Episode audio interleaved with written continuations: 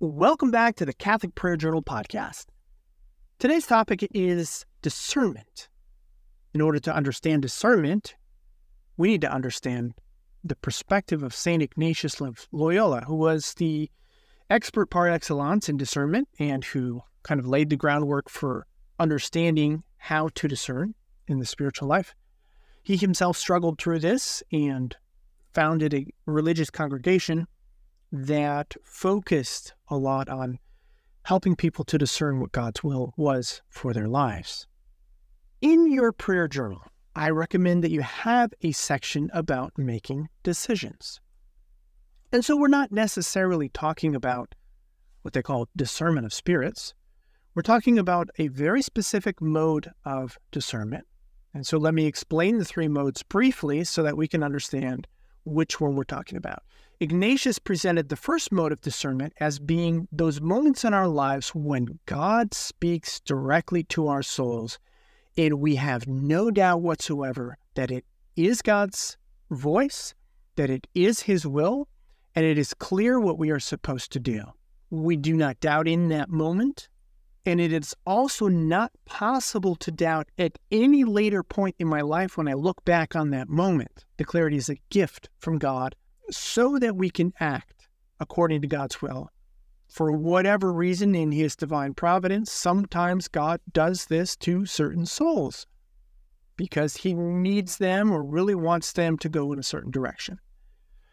There's a second mode of discernment, which is called discernment of spirits, and this is where an individual is experiencing either consolation, a push towards good, or desolation, a push towards evil. And it is in this interplay of sometimes feeling consoled, sometimes feeling in desolation, that the person needs to discern which of these voices come from God and which of these voices come from the devil in order to better know which path to take. And Ignatius presents it according to three different levels. He's like, first of all, you need to become aware that these are there, that God is acting in your soul or that the devil is tempting you. You need to be aware so that you can understand. And once you understand where the voices are coming from, you can embrace what comes from God and reject what comes from the evil one.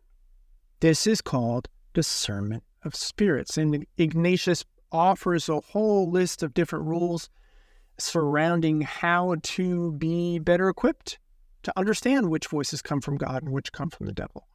The third mode of discernment, and that's what we want to focus on today, is when it is not clear what God wants you to do.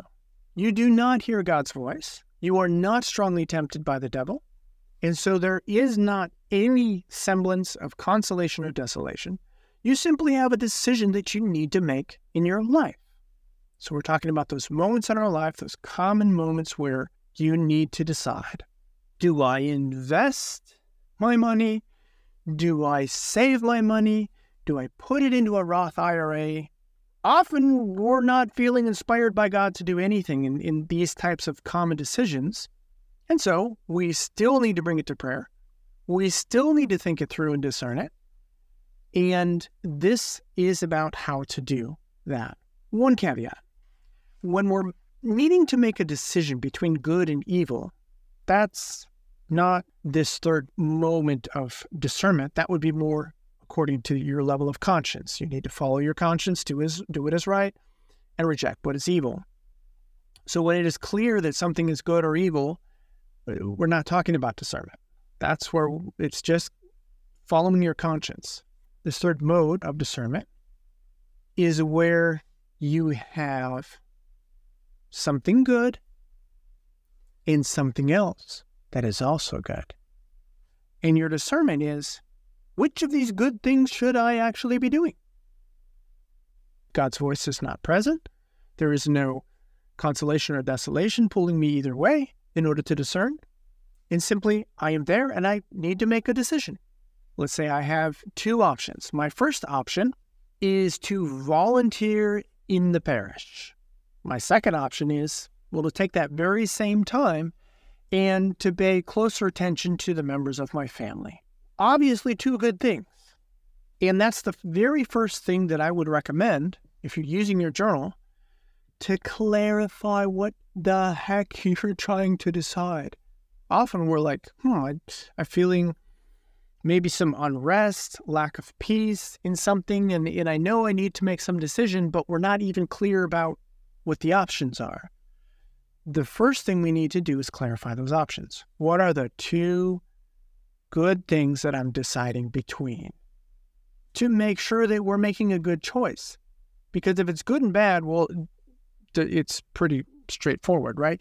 You may need to take that to prayer. You may need God's guidance in order to do what you know is right, but that's not discernment. Discernment is between two good things. Figuring out those two good things, clarifying those options, and then bringing that to prayer to figure out which one you're going to do. So after you have clarified what the two options are, the next step, and perhaps the most important, is to make sure that your heart is detached. That means that you are truly free. In other words, you would be open and willing to choose either. You're not tending strongly in either direction. And often that alone takes time in order to pray that through and get to the point where you can say, Lord, whatever you want, I'm going to do it. Because if there is this lack of freedom, if really deep down inside of your heart you've already decided which one you want, then you're not going to be able to discern. So first, working on that detachment, asking God for that grace. Secondly, in a very practical way, you just start working it through. What are the pros and cons of each? What are the good things? What are the things that I might struggle with if I went a certain path? If I volunteered for the parish, that would help me. That would give me purpose. That would give me an outlet for charity and love and generosity. But what might be some of the downsides there? I might not have as much time with my family. I would have to, make an extra effort in order to take care of my home responsibilities, whatever it might be, right? And so first, you just want to be listing those out and put it in writing. What are the pros and cons of each option? A next step could be to think it through. What are my thoughts about each one of these options? What do I think? When I envision this option and I see myself doing it, what are my thoughts there? Are those all positive? Does that fill me with achievement? Is it something that's going to help me be successful, etc.? On a further level, identifying what I feel. Does it bring me peace? Does it bring me joy, etc.? So after working that through, making sure you're attached, identifying the pros and cons, all of this in a spirit of prayer, and then going through my thoughts and feelings in each one, sometimes it just becomes a little more clear. Over time, I feel strongly pulled to one, and so I've worked on that, and I feel like I'm free now. And here's the pros and cons, and I really think, the best thing would be to choose this one. The next step that you want to take is to actually make that decision. That doesn't mean any action yet. That just means interior decision.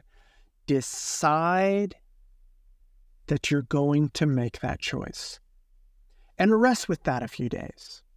Let it sink in and bring it back to prayer. Keep in mind that making a decision like this, even if it be whether it be your investment or the time that you're going to spend, or if it's going to be switching a job or not switching a job, often it'll take time. And you have to be willing and committed to spend that time in prayer, going over these things. So after you make that decision and you've been resting with that decision for a few days, bringing it to prayer, often God will confirm your choice. So bringing it to prayer, you will feel consoled, you will feel at peace with the decision that you've made in your heart. Obviously, the next step after that would be to actually do the action, do the thing, sign up for volunteering at the parish, or put that money in the account, or whatever the choice might be. Then what you want to do is you want to bring that choice and that decision still to prayer. It's a last step. It's bringing it back to God and saying, Lord, did this thing bring me closer to you? How am I loving you more than I was before? And being able to go over that with God will solidify the choice that you've made. And if in either one of these steps, when you've made the choice without having done the action yet, or even in the end, you're bringing these back to God in two separate moments. God, if he wants to, he can tell you, no, don't do that. Or he can fill you with, even feelings of confusion or lack of peace so that you can recognize that that's not what he wants you to do. And if it is what he wants you to do, he can fill you with peace and confirm you in your choice.